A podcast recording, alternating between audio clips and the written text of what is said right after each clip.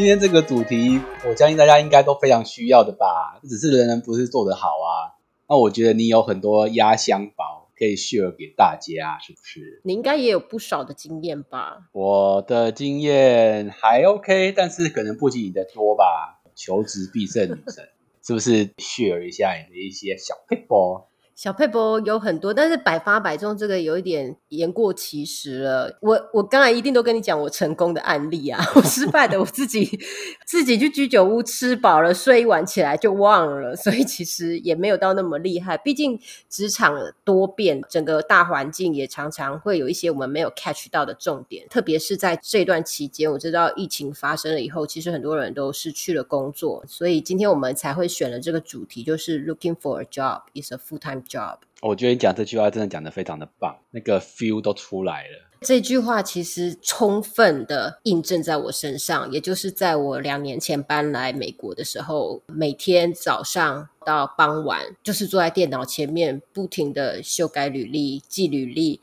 然后是做 phone interview。嗯，求职面试的第一个当然最基本的，把履历要更新完成。就是你过往跟现在做了哪些工作，然后大概一些 achievement 啊，description 稍微要说明一下。然后现在基本上大家应该都要准备中至少中文跟英文的一个版本特别是如果是要投一些外商，然后上面其实要有一自己的一个大头照。那有些人觉得好像不需要放照片，就觉得说，哎，我就是以我的工作内容，像以我啦，我会觉得。放个照片其实可以让面试官可能对你稍微有一点印象。我觉得写履历这这基本更新也是一个，不管你有没有在找工作，其实是一个整理自我的自己的方式啊，就是可以检定期检视一下，说工作到底有没有一些价值啊。因为我发现我们看有一些听众朋友其实也是在国外的，不是在台湾本地。他们这个区域是不流行，甚至是不提倡放照片的。以前我们在台湾是一定都会放呃好看的照片嘛，在履历的右上的话，然后甚至一零四都一定要放照片。就像刚刚阿 J 讲的，这是一个 visual 的加分，大家看到你，哎，大概会有个一个轮廓出来了。因为人都是需要一个情境的嘛，所以当你有那个五官有那个脸，大概就会想象，哎，带他去找客户的时候会是什么样的状况啊？但是美国这边其实是不放照片，甚至是呃身高体。体重那种都是属于非常私人的，年纪也不会写，他们会是从你的第一份工作的那年份开始推敲，因为我们连你说大学或是研究所或是博士哪一年毕业的都不会写，因为在这边用年龄来做限制啊，用男女来做限制，用你的五官长得怎么样啦，哈，或者是住在哪里啦，这些都是属于非常 private 的，他不能用这些来做一个呃筛选，所以。基本上，他那个履历是完完全全就是展现你在职场上面的学经历，然后还有你的专长 skill set。所以这个就很大的一个 difference。美国也地方太大了，它没有像一零四一个这么可以让企业上去寻才或者是人员投履历这么完整的一个系统。所以如果那个企业是没有在 LinkedIn 做招募的动作，你要时不时一直去那个公司的官网，因为官网都会有一个那个 area 叫做 career，对，你要去 career 那边找。也许有的会 email 的 service，那有时没有，所以你就非常 routine 很很 regularly，你要自己去 check，然后你要在里面开一个 account，准备你的 resume。那 submit 了以后，你要常常去 check 你的进度，你就是自己要进去看。变成说，求职者是非常主动，而且你要非常的积极，你才有可能会知道职缺已经开了的进度现在是到哪里，有没有在第一关的时候被选中了，或者你是不是已经进入他们内部的 process。那在 LinkedIn 上面有看到一个大公司的 HR，他说他每次只要开一个职缺，在他们的官网上面，一天至少都可以收到五百到一千个哇。所以它是四面八方而来的 resume，你知道，像我们在台湾哦，我今天住台北，我可能最远就是到新北。阿 J，如果现在有租客 offer 给你，你要考虑应该非常非常多吧，对不对？对，没错。但是在这边，每一个人的转换啊，然后为了工作而搬迁是非常 normal 的。我有一个同事，他就是从东部搬过来的，然后也有另外一个是从中部搬上来。他没来面试的时候，就是已经飞过来面试。等到他拿到 offer 了以后，他才慢慢开始找房子，然后。后慢慢把家当就这样从那个 Arizona 再开车开开开开开到加州来，这样这个都对他们来讲是非常的正常的一件事情，因为要进到好公司，然后做一个喜欢的工作是非常不容易，所以并不会把生活机能啊，或或者是说我现在呃整个家庭状况作为求职的一个考虑的 factor。但其实，在美国找工作的成本蛮高的。我我也有飞来飞去面试的经验，基本上 HR 如果知道你不是 on site，你不是在附近，你你是在外州或者其他的 location 的话，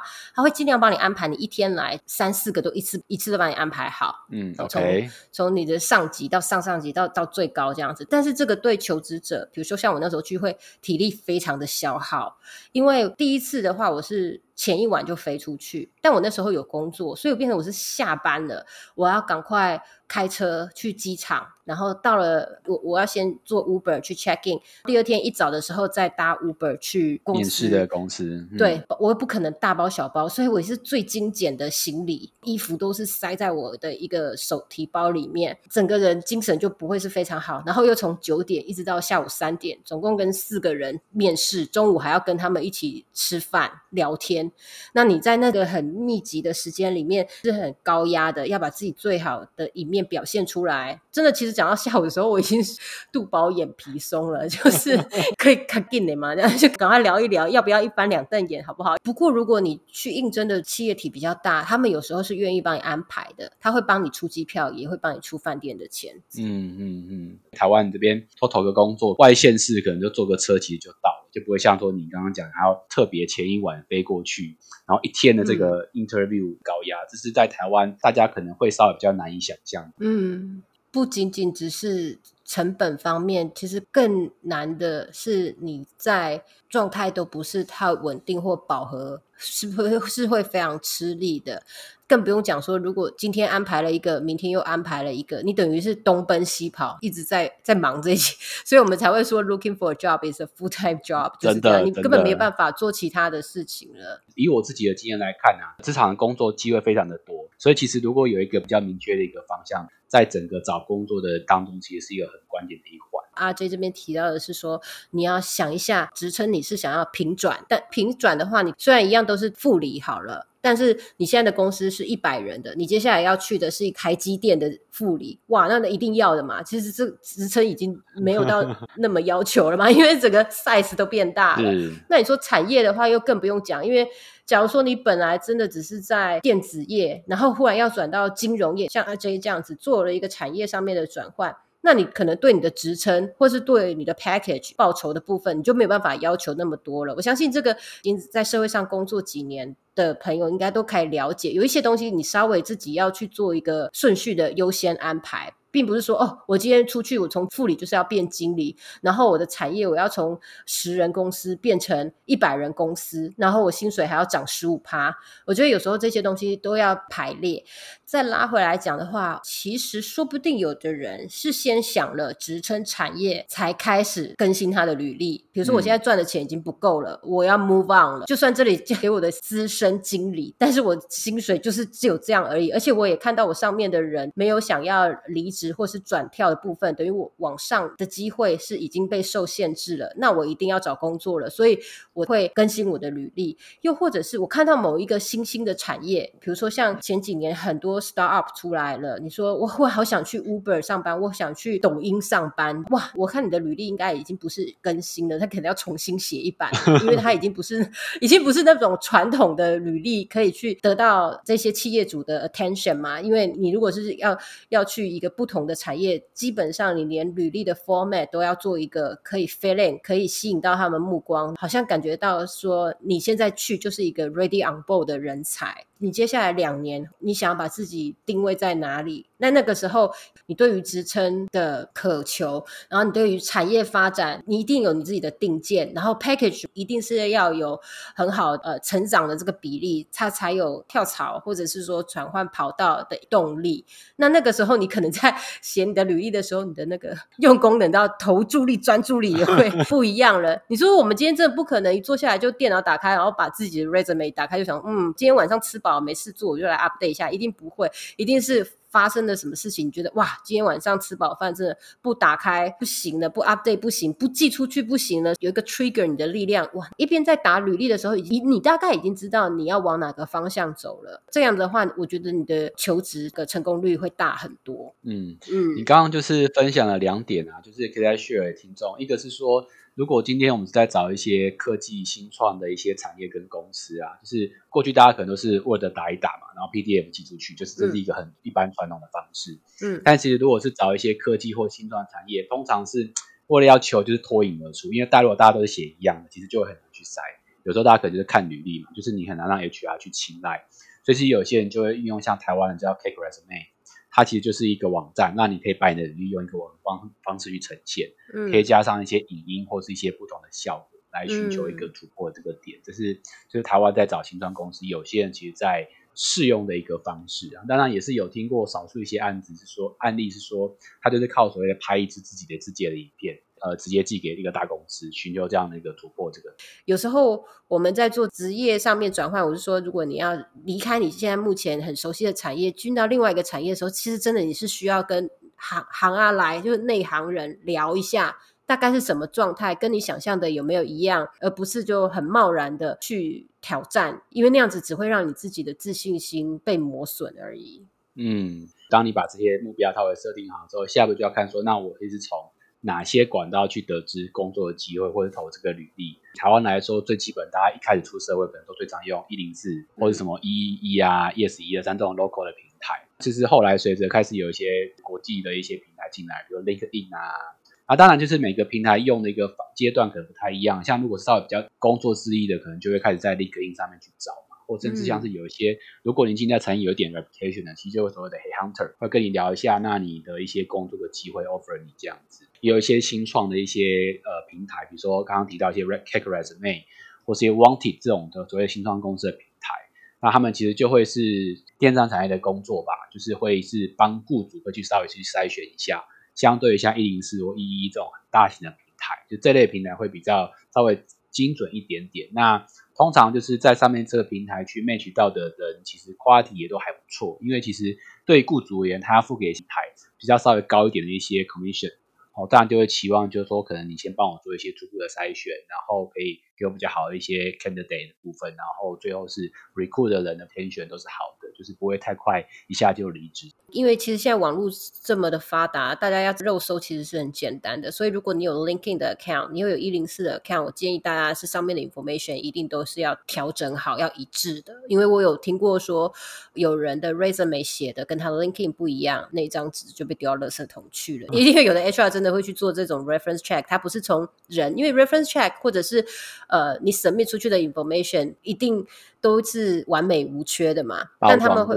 对，甚至有的公司会去看你的 Facebook 或是 Twitter。那那些东西会变成你你的私生活，你的 reputation 啦，你平常的 lifestyle 是什么？一有一些大企业或者是呃年轻的主管们，他们会比较 considerate 这一些，所以资讯一定要同整。那如果说是在美国的话，linking 是最重要的。再讲一次，因为这边真的是地大物博。很多的资讯网站其实非常分散的，所以如果你今天是要有一个很集中、比较成熟的话，那一定就是 linking。你把照片放上去，你把你的呃 career summary 放上去，那当然也有人会丢一些以前自己做的 portfolio 啊，然后或者是找人来 endorsement 写一下你好棒棒啊，你跟他以前是 team member 啊，然后你是多么的呃有能力，然后沟通协调非常的好，就下面都会有一些人帮你做一些背书的。动作，那。这个在我同事来讲的话，大家操作上面没有太夸张，但我有认识有一群，他已经不是说我依附在这个公司，而是我在这个平台上，我就是想要有一点影响力，建立个人品牌。哦，他时不时他就会去转发，比如说他会 po 一张 Steve Jobs 的照片，或他一句话，然后就写下他的想法。我想台湾其实也有很多这样子的人啦，就是说美国人他们在玩之后，他是把它玩在 LinkedIn 上面的，因为对他们来讲。公司是切的非常清楚，是公司分明的，所以它不会在 FB，因为台湾有时候操作上还会是在 FB 上面。那还有 LinkedIn 有一个，我个人觉得要善用的方式是，其实大家不用太害羞去 connect 其他人。有的公司呢，它可能总部是它在旧金山戏谷，对，但它的 HR 是外包的，可能是在明尼苏达州。所以我不可能这么远的去认识那个人，而那个 HR 的 function 的人也不太知道到底戏谷这边发生什么事。也就是说，其实我们是三方在做一个 coordination 的。这时候不要 hesitate 去。Network 去 connect 他，因为我们其实是猎人头的商品，他很需要我们。我们会在他的 data pool 里面让他做一个很好的 recycle 也好，应用也好，利用也好，反正我们就是他的一个商品。那如果他可以得到更多更多的人脉，我觉得他们不会介意，他一定会把你加进去。再把你加进去，一 connect 起来，你的关系一建立，要开始跟他破冰。这么短的时间里内，尤其是像在美国，有时候 phone interview，它其实只有三十分钟。而已，对方也要讲到底这个公司的文化是什么，然后这个呃职务的工作内容是什么，然后以及他们对于接下来要进来的人的期待是什么，大概这个就花了五分钟了。那他接下来就要你去讲你以前做了什么，你介绍你自己，你做了什么。那呃，在这个中间他会问你你会什么，到最后还要你有什么问题要问我，所有的东西就是三十分钟结束，因为美国人对于。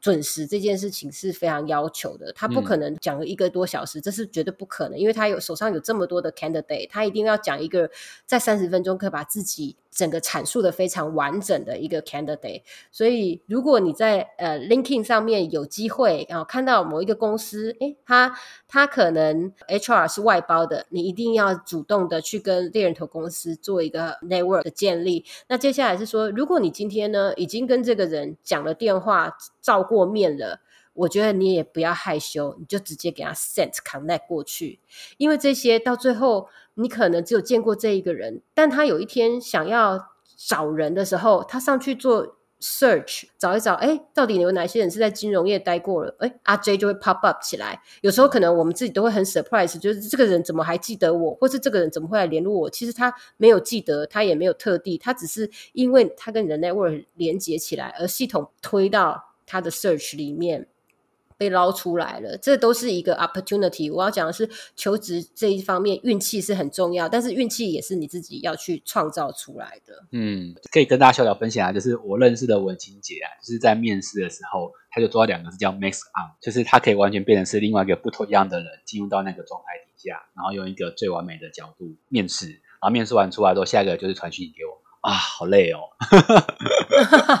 像刚刚讲的，我们如果是猎人头的产品，基本上我们去面试的时候，我们就是我们自己的最佳业务。你要怎么把你自己卖出去，这是很重要的一个学习，而且。我跟阿 J 也现在都还在修炼这个工作。我是说，如果我们在求职的状态下的话，因为我们从来不知道对方会出什么招，我们要怎么接招？像你桌上放了一个很漂亮的花瓶，好了，你要把它卖出去，不可能对方讲一讲以后，你就把花瓶就收到包包，说不好意思，我先走了，因为你要做这件事情，我不会啦，你再找别人啊，或者是说啊，不然我还没有准备好，我下次再来，不行啊。他如果问你这是清朝的花瓶，你也要说对。他如果问你说这是呃谁用过的，你就要跟他。讲说哦，这个是唐太宗啊，跟杨贵妃用过的啊，知道吗？如果是清朝花瓶，杨贵妃怎么会用过呢？对不对？但是我的意思是，面试这件事情，你就是要带有很大的自信。我们很多时候都要用情境来做一个事前的准备。第一是我通常不会挑礼拜一面试，因为礼拜一大家都很忙，礼拜一大家的 inbox 都非常多的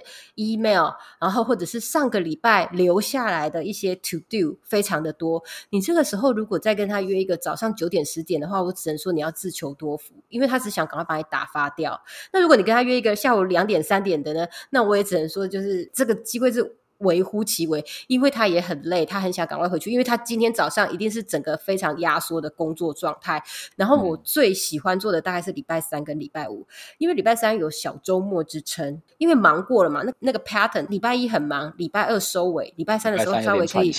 对，你要开始接下来计划说，哦，四或五可以做什么事，或是接下来 follow week 要做什么事。嗯，那个时候跟你面试的主管，他的整个心态，他的整个压力。比较没有到那么紧绷的时候，他会比较 slow down 或冷静下来，跟你做一个好的面谈。礼拜五真的是。黄金 day，精选的日期，尤其在美国，大家那时候都非常的 relax，你知道吗？感觉他们好像马上就可以把那个衬衫撕开，然后去球场上面打一个全垒打。每一个人都已经没有那种压力，已经没有那种好像被时间追赶。呃的那种束缚，所以基本上如果可以选择的话，那个会是我最喜欢，尤其是 face to face 的 interview。phone interview 的话，我还不敢保证，因为 phone interview 他可能一边跟你在聊的时候，一边在刷手机，想说今天晚上要带女朋友去吃哪一家餐厅，或者周末的的电影票买了没。所以如果是 face to face，礼拜五绝对是一个最棒的这个 interview 的时间点。你跟他聊的时候，你真的最后他是可以问他一下，呃，哦。其实，比如说这附近有什么好吃的餐厅，当然不是你一定要讲到这么偏门的一个 Q&A。那个时候的话题可以稍微的放松一点，可以稍微的好像一副我们就即将是 teammate，我们即将变成一个团队了。哎，平常周末在做什么？或者是哇，今天真的比较热哎，在这种对话当中，其实一定都会让你在他的记忆里面留下一点什么。这个女孩子来跟我面试的时候，她非常的自然。然后他非常的大方，他的敏感度非常的高，因为有时候礼有的大企业礼拜五是 casual day 嘛，他们就穿牛仔裤或者是 T 恤，呃，可能 T 恤上面印了一个你说钢铁人，嗯，那你也可以问他，就是说这是你最喜欢的一个角色吗？我跟你讲，这种东西大加分，比你前面在讲说我帮公司多厉害多厉害这样子，对我的业绩成长了十趴，然后我带了二十个人的 team 啊，当然这些都还是需要的啦，我是说，可是因为每一个人都会讲这些。些量化的你的经验，但真正你的人格特质是什么？其实他会去想象跟你一起工作这种气氛的，这个反而是一种无声无息的加分。所以大家一定要善加利用面谈最后的 Q&A 的部分，他一定会让你在前面讲了这么多你的丰功伟业，最后会添上一笔，整个就是画荧光笔这样子。